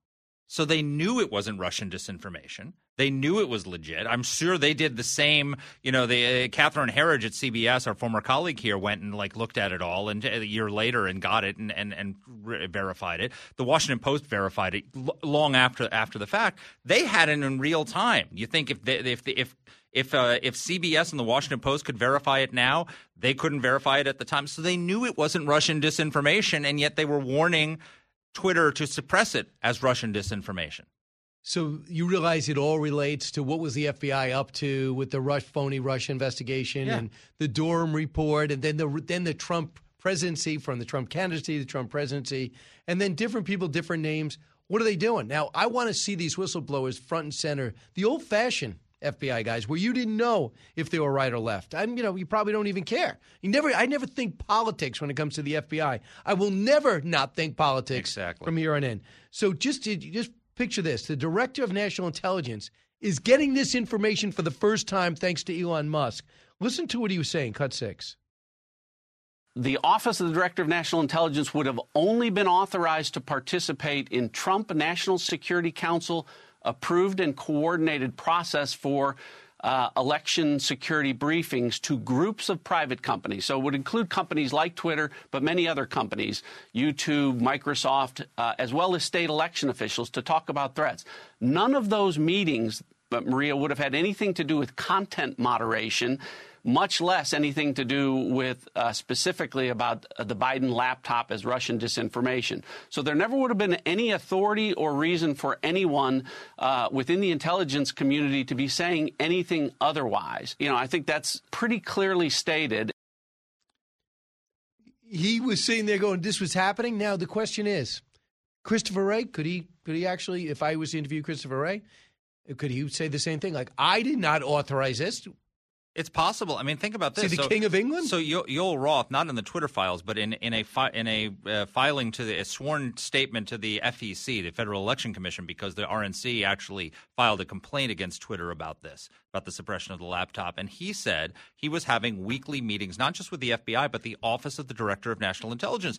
John Ratcliffe is the head of that office. Did he know that that his people were having weekly meetings? He seems to be saying se- no. He seems to be saying no. So I mean, maybe Chris Wray didn't know about this either. Maybe this is, a, is, is something that's happening below below that level, which you would think when you're dealing with something as sensitive as information relating to a presidential campaign, it would have to be approved at the at the highest level. Uh, so, and the other thing that you know, we need to get to the bottom of this letter from the 51 intelligence officials, former intelligence officials. In fact- I've been I've been a part of letters like this. Do you know? I didn't know 43 were CIA. yeah. Um, but but here's the thing. Usually these letters get generated by somebody. There's an there's a first mover who write takes pen, puts it to paper, and then it gets circulated by somebody to to all these people, and they decide to sign it or not. My hunch is Where Brennan did or it come- Clapper. W- yeah, maybe. Um, but was it also at the uh, di- usually an intelligence official? These people have contacts back at the agency. They wouldn't sign something like this if they didn't go back to their to people inside the agency and ask, "Is, is do you think this is true? What is your thoughts on this?" So we need to get all 51 of those people need to be called up to testify in Congress and explain. We need to get to the bottom of how, who generated that letter. Did someone in the intel community suggest it to Brennan and Clapper? Uh, how did it how did it get generated? Who sent it around? Who circulated? Who wrote it? There's so much information that we need to get to the bottom of. This is a scandal of un, unmitigated proportions. So the the front page of the New York Post today, and so Kevin McCarthy was on me Saturday night on One Nation, and he was the one. He, th- oh, that was the show where he said what his intent was, which is going to uh, really please you, Mark Thiessen. Let's listen. Those 51 intel agents that signed a letter that said the Hunter Biden information was all wrong, was Russia collusion, many of them have a security clearance. We're going to bring them before committee. I'm going to have them have a hearing.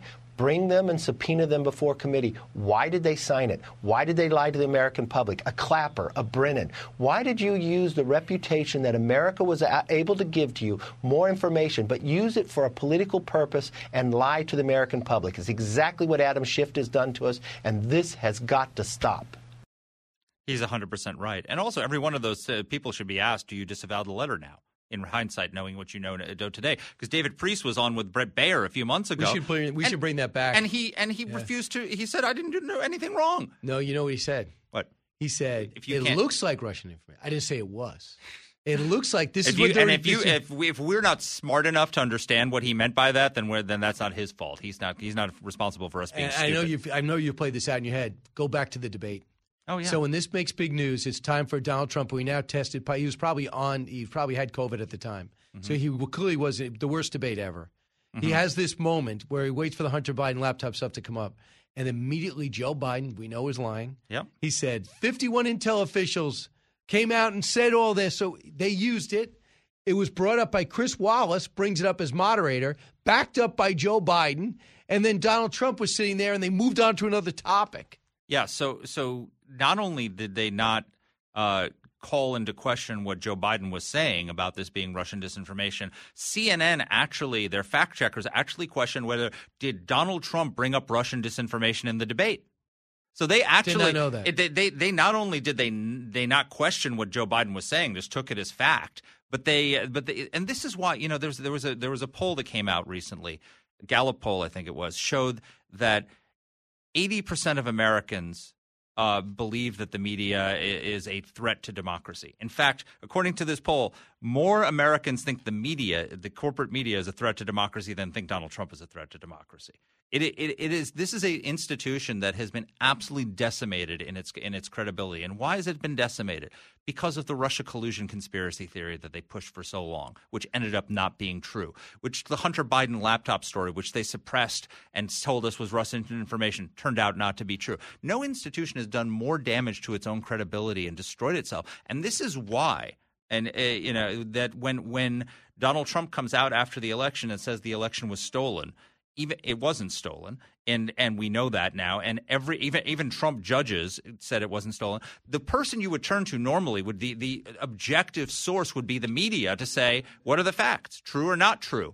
And when they said it wasn't true, nobody believed them because they're, they're like the boy who cried wolf. At, at so at some point, you know, when when you're finally telling the truth about something, no one believes you. I know. It's it's it's and it's very bad for our democracy to Well- not have a neutral arbiter of truth that people can trust. Well, I mean, I remember when Joe Rogan is bringing up to people, you know, the laptop is real. What do you mean? Like Rob Reiner didn't even know. Like some of these people don't even know that this stuff has been. The New York Times, Washington Post, their trusted sources, CBS, have come out and said it's real. So a lot of these celebrities, people are just reading in their lane, don't even think that. I'm going to ignore this for agenda. They don't even think that they might be off. Well, they don't even know it's happening a lot of the time if they're not paying attention to us. Right. Because because so think about this. If you're if you're a conservative in the world, right, and you're watching Fox News and like that, you still can't get away from liberal opinion because it's everywhere. It's Yeah. in TV. It's in, in, And it's I in enjoy TV shows like that. And and even if you're trying to read you know, that, you can't get away. If you're a liberal and you want to live in a silo. You can because they, we don't own the culture the same way, right? Absolutely. So, so they can literally. There are people in this country who do not see the images that Bill Melugin is showing us now about about what's happening on the border. Who do not know that the border crisis is what it is. They don't know about the Hunter Biden laptop story. They don't think this is stuff is important because they're not even aware it's happening. But I am aware of a break. When we come back, that Bill that Bill Priess guy that was on Yeah. with Bret, we're going to bring back that sound to Excellent. expand on what you said. Excellent. Uh, are you just saying that, or you mean it? Uh, exactly, absolutely. Back in a moment. Giving you everything you need to know. You're with Brian Kilmeade.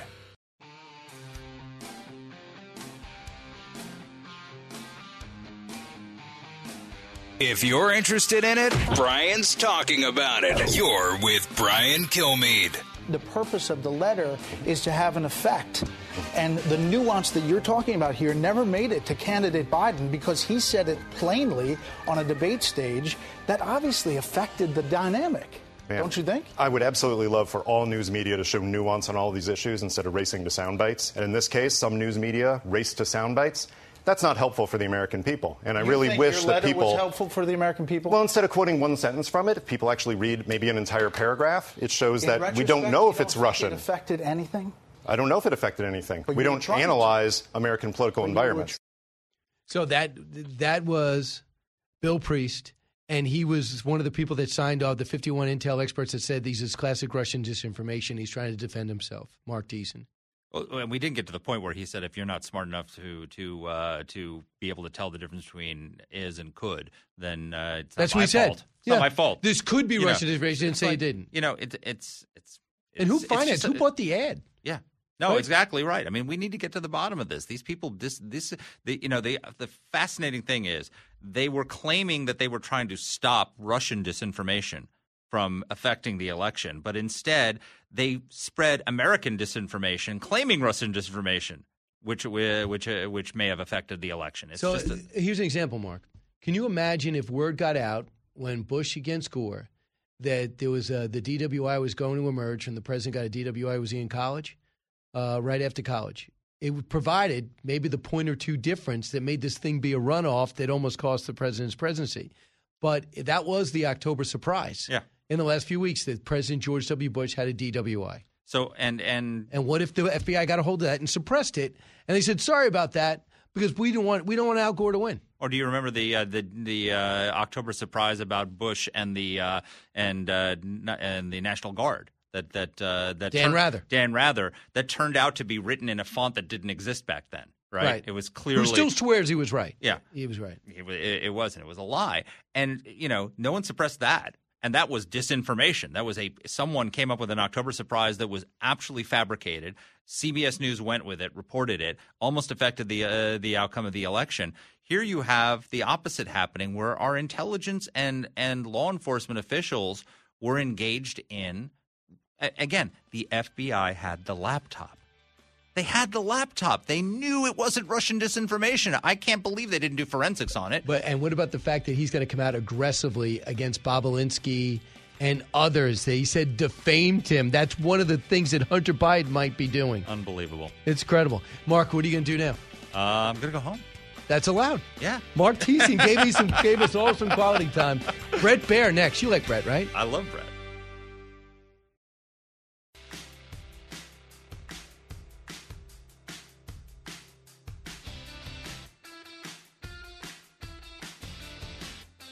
Radio that makes you think. This is the Brian Kilmeade Show. As a native Arizonan who was born and raised near the southern border, I can tell you unequivocally that the federal government has failed its duty in the last 40 years. Not just Democrats. Not, it's just everyone. The federal government has failed here. Kyrsten Sinema. Yeah, the federal government has failed, but he says failed for 20 years. And I think that's disingenuous because one thing about President Trump, he's fa- he fired a lot of people Uh, in order to get to the right person, he had the right policies in place. A lot of people didn't like him, but you cannot say it was not effective, unlike this. And we know uh, Senator Sinema made news because she went independent on Thursday or Friday of last week. Bret Baier joins us now, chief political anchor of Fox News, getting set to host his show. Hey, Bret, welcome back. Hey, Brian. So anytime a Democrat comes out outside Henry Cuellar and says the border is uh, is being ignored by the Democratic Party, it's noteworthy but she did couch it by saying for 20 years both parties use it for politics. Where is she heading with this move in her career, do you think? Well, I think she sees an uphill battle as a Democrat um, in Arizona and wants to kind of up her independent bona fides to to maybe attract Republicans, which is possible. Um, however, uh, I think she's going to face a challenge on the left in Arizona. Uh, she's up next cycle, and uh, potentially that is uh, not a great thing for Democrats in a cycle that's already going to be upside down for them on the seats that they're defending. I, I think she has the backing of a number of Republicans on a number of different issues. And she's talked extensively with um, Mitch McConnell. So, you know, potentially uh, you get one more uh, going independent, and uh, you have a change of the Senate. In what way? That if they keep saying we're going to caucus with Democrats. Yeah, well, I mean, they wouldn't have to caucus with Democrats. Yeah. I mean, if they made a deal, um, and then they have the decision.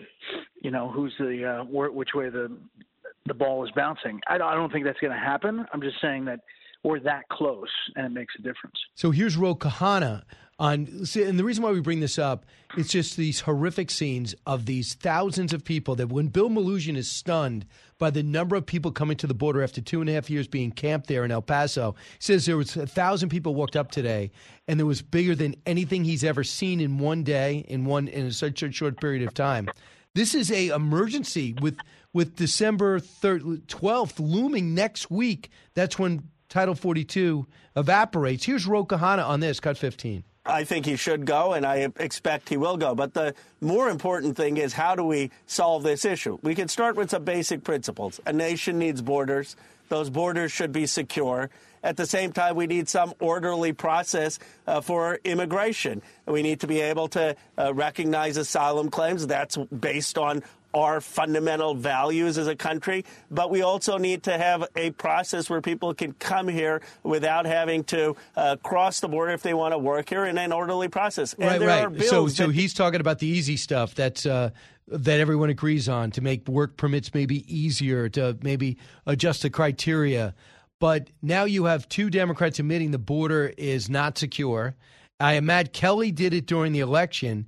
Now that we're out of the election cycle, Will this help more Democrats or stop more Democrats from coming forward to see, to see what we all see? Well, I think it has to help, uh, especially in those border um, states, and it's impossible to ignore. Uh, but it's not just the border states that we've talked about many times, and that these folks are going to a lot of different states, and more importantly, that the enforcement of fentanyl coming across the border is affecting every state. I mean, you look at a place like New Hampshire. Um, it's seeing exponential fentanyl deaths, as is Ohio and the Midwest and, and other places. So um, you know, it's not just the actual people; it's also the drugs and the uh, cartels moving across that border. And whether you're a Democrat or Republican or right alien, you understand that it's um, it's a problem. So, bret uh, we know December 12th is coming, and we know now the administration is going to ask for three billion dollars to build more tents and more facilities for illegals. I mean, I don't even know what they're talking about security. But in theory, hire more border patrol, but you can't get any people to take that job in great numbers anymore. So the, now they're going to color Republicans as playing politics if they don't sign off on it. How do you see this playing out? Well, I think you know it's a long time coming as far as what we've seen. So Republicans have been talking about it forever, and um, I think Democrats are, are late to the game, but they are going to put the pressure on them because we're up against another fiscal cliff. You know, the funding of, of the government, let alone the end of Title 42. So I think it's uh, a combination of all those things, and Republicans will probably sign off on it. On three billion just to build more tents, I hope they don't. They got to get something for this. Like for yeah, example, commitment to for it. Somebody will get something for it, but it's I, I guarantee you that when push comes to shove, uh, three billion in the big picture is going to uh, probably happen uh, to help those states along the border. But if you, but I want to see you help those states. But if you don't build any barrier, and if you don't Yeah, do any change, change in uh, the consulates in these in these countries of origin, nothing's gonna nothing's gonna change except for Catholic Charities is going to get richer. Exactly. It's listen. It's It's, a long-term problem that there has to be solution for. You could get on the back of an envelope, and and Democrats and Republicans could work together. But both sides, to Sinema's point, have used it when it came to election time. I think Democrats more than Republicans on. Um, you know, in the past, about saying that we, that Republicans were uh, somehow cold-hearted to the situation, but we're we're past all of that. The the kids that are so. being kept on the border on there are more of them now than there were when all the Democrats were on the border talking about that. So, uh, uh, Bret Baier, a guest, obviously. Bret, the prisoner swap is not going away. Everyone's glad, glad anytime an American comes home, but for, on what price? It looks like the Trump administration walked away from a Paul Whelan for uh, for the uh, Viktor Bout exchange because it wasn't equal, let alone a center in the WNBA. So Preet Bharara, who put him behind bars, obviously a Democrat and an anti-Trumper, said this yesterday. He's trying to be pretend as if this isn't the worst deal ever. Cut 18. At the same time, you might imagine that not as a, just a general prosecutor, but the prosecutor who oversaw the prosecution and conviction of Viktor Bout has a view about how dangerous a person he was. He's, as you said, someone who was convicted at trial by unanimous jury of conspiracy to kill Americans. Uh, he was convicted of conspiracy to provide material support to terrorists. Uh, he's on tape with confidential informants, planning to sell hundreds of surface to air, air missiles to the FARC, also sell 30,000 uh, AK 47s to the FARC for the stated purpose of shooting down American helicopters in Colombia. So he's a dangerous man then. I don't know how dangerous he, he is now. At 55, he, the contacts are still there. He looks in perfect health. So he's trying to be measured. You know, if it was Trump that did it, he wouldn't even be measured. But having said that, upon further review, I'm not sure how good this deal looks. What do you think? Yeah, I, I don't think so. Just on its face, obviously you have to have the caveat. Well, I'm not for it, but an- go ahead. Yeah, anytime an American comes home, that's a great thing. But as far as a deal goes, it's it's just not a, a strong deal, considering that not only Paul Whelan but um, Marc Fogel is still there under similar circumstances as Brittany Griner, uh, not in a different category of of classification of being held, and you know why in either administration wasn't this a priority if you're going to do that big of a deal that you get more than one person? I think it was a lot of um you know there's all, all kinds of people are talking about wh- why it happened uh the nsc and john kirby are saying it was either this or nothing um but it also was high profile and uh, the white house has talked a lot about um the personality in brittany griner I also think there was a, a huge uh, there was a huge interview over the weekend with Jamie Dimon, who's man is he politically savvy. He knows the politics, he knows energy, he obviously knows money at J.P. Morgan, uh, Chase.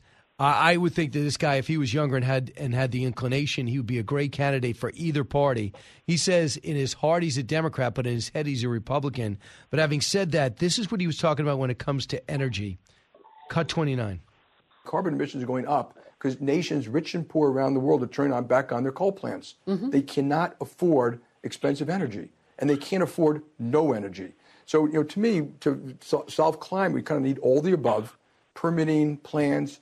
Gas is the best and cleanest way to reduce coal, which is the best way to reduce CO2. So, you know, really thoughtful policy, comprehensive policy will get us there. But it also is military policy, economic policy, including trade. So when I say economic, I'm talking about you know trade is one thing, but economic is investment rights. Uh, so, so anything that relates to national security will have to be re-changed. and he talked about the Inflation Reduction Act alienating Europe. And mo- most people say, well, who cares? America first. But Europe has a say in this too. If they do a European reduc- uh, Inflation Reduction Act, which is probably falsely named as much as ours is, and it's all Europe, that will hurt us. As if people still got to think long term in terms of how the ripple effect of what we do, let alone the domestic effect. I just thought thought the interview just removed politics and went to practicality, especially as it comes to energy. Yeah, I think that he has talked about that numerous times up on Capitol Hill and elsewhere. There's a good grasp of it. He talks to all of the energy folks on all sides, green energy as well as Chevron, Exxon, all of those folks. And um, you know, it's not good versus evil. It's kind of in a put in a way of yeah. we can get to cleaner energy, but we have to get there over time with everything, all of the above. You know, in the long run, scientists will tell you that we likely are going to find something that is the next energy source, whether it's fusion or something else. But it's it can't happen tomorrow, and it hurts us if we think it can or force it to. It's like when you uh, when you lose the free market principles involved in things of national security, whether it's pharmaceuticals, you have to make biotech lucrative. You have to because it's got to be a way to get the greatest minds with the mo- most financially resourced people together in order to pioneer something new. And if your goal of uh, beating polio or smallpox, if you get rich doing that, I am more than happy because of the lives you saved. And what they're trying to do, and maybe in a honest way, is they're taking the financial incentive out of these things, and they're stopping innovation when it comes to uh, energy if it's not all green. And I just wish there was someone who could remove the politics uh, and bring back free market principles in this, and not have either party gain from it, and just have the American yeah, well, people. I think it's hurt. I think it has hurt the Democratic Party in some of these purple states trying to defend some of these actions. And you didn't see it in this midterm, I think, for a number of other reasons, other factors. Abortion. But I think long term, it will be a hurt if they have to defend these actions that don't seem practical as Jamie Dimon is talking about. Bret, have you thought about a panel tonight, or do you want to just end with more of a band instead of the and have more musical ends to special report? You know, when I sat on Fox and Friends, there was the marching band. Yes. that came in. I thought that that was ah! a, poss- a possibility on a Right. Monday. I mean, do you want to meet with your producers and maybe there's too much emphasis on insight and information in the last true. block and yeah, be yeah, more musical? lighter. I mean, look, I'm talking to Jesse, so I mean, it, it's it's it should be a little lighter. No, I've got Brit Hume tonight. That's going to be good. I've also got this segment we do every week called Common Ground, where we bring left and right together, and um, we're going to see if we can find some tonight. All right, good. And Bret, I just had just your impression that nobody's covering the Twitter revelations. Oh my gosh, it's insane. It's really insane. Think about think about the opposite, which we always have to do in the prism of if this thing was from a different perspective. It's just remarkable, and um, eventually they're going to have to cover it, otherwise they're going to look stupid. Right. Well, it took two and a half years to admit the Hunter Biden laptop is real. Soon they're going to realize Elon Musk is a real person, and these uh, communications and Slack, uh, the Slack emails are actually authentic. We'll see. uh, we'll see what we're doing in two and a half years. Bret, thanks so much. We'll see, Bret. All right. Uh, when we come back, it's all you. 1 408 7669. Um, or you go to briankilmeade.com, just click on comments, and then I'll get it. Read it. Honest commentary, unique opinions, no agenda. It's Brian Kilmeade.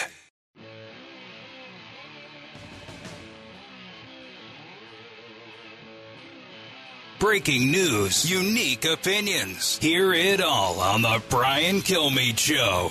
But in actuality, um, his weapons might have been used to kill Americans. He has not killed Americans. I'm not saying he's not a nasty, bad guy, but I will tell you that I believe that Americans should know that the sovereignty of their nation will always be behind them. Unbelievable.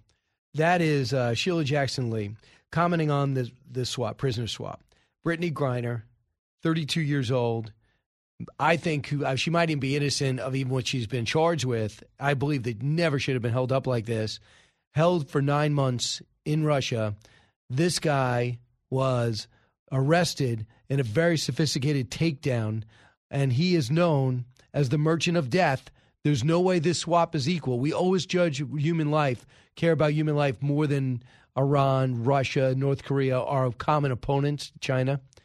But this was not a swap that's going to do anything but make other celebrities be susceptible. I'm telling you right now, if you are in Russia and you're a teacher or exchange student, you got to get out because you'll be somebody else will find something in your suitcase or in your uh, apartment and you might be 100% innocent, but you're going to be stuck behind enemy lines. And they're going to make your life miserable until word gets out how you're being treated, and the American people put so much pressure, the Russians will get another valuable asset out. They were all working on this other guy was trying to kill somebody in Germany, and they're trying to they're trying to get the uh, the U.S. to pressure Germany to release this guy in exchange for Paul Whelan. I don't think it's going to happen. I mean, I don't have a roster of everybody that we have. We put people through trial. We don't make stuff up. Paul Whelan's not a spy. He's a Marine who was visiting a friend in Russia who had this thing called a wedding. So he went there and he gets caught and he gets stayed and he's still there and he's evidently he's in hell because it is freezing. He's working outdoors and every day is a challenge. And they like when he calls and pleads his case. Fiona Hill, not a fan of Trump, obviously, uh, testified against him in the impeachment, but worked under John Bolton. Cut 20. Well, look, at the particular um, time, um, I also have to say here that uh, President Trump wasn't especially interested in engaging in that swap uh, for uh, also Paul Whelan. He was not particularly interested in uh, Paul's case in the way that one would have thought he would be. Uh, Ambassador Bolton uh, met with um, Elizabeth Whelan, Paul's um, sister. I was uh, at that meeting as well. There was a lot of attention being paid to this and trying to find ways of uh, arranging um, Paul's release by all different parts of the US government. All right, so she goes, I'll say something, but I want you to hear the rest of her comment. Cut 21.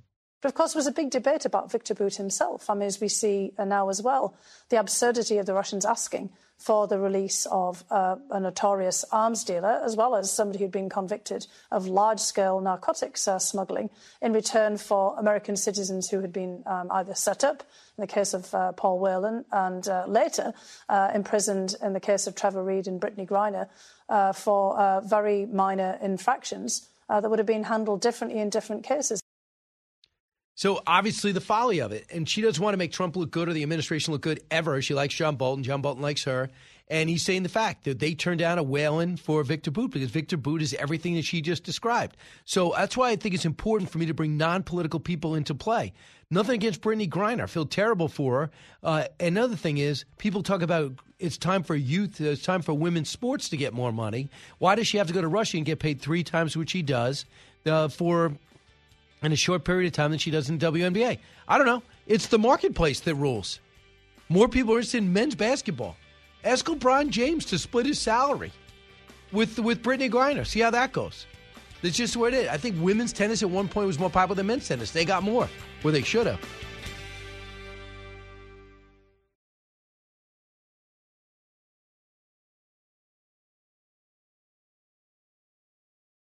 Put the power of over 100 meteorologists and the worldwide resources of Fox in your hands with the Fox Weather Podcast. Precise, personal, powerful. Subscribe and listen now at foxnewspodcasts.com or wherever you get your podcasts. Listen to the show ad free on Fox News Podcast Plus, on Apple Podcast, Amazon Music with your Prime membership, or subscribe wherever you get your podcasts.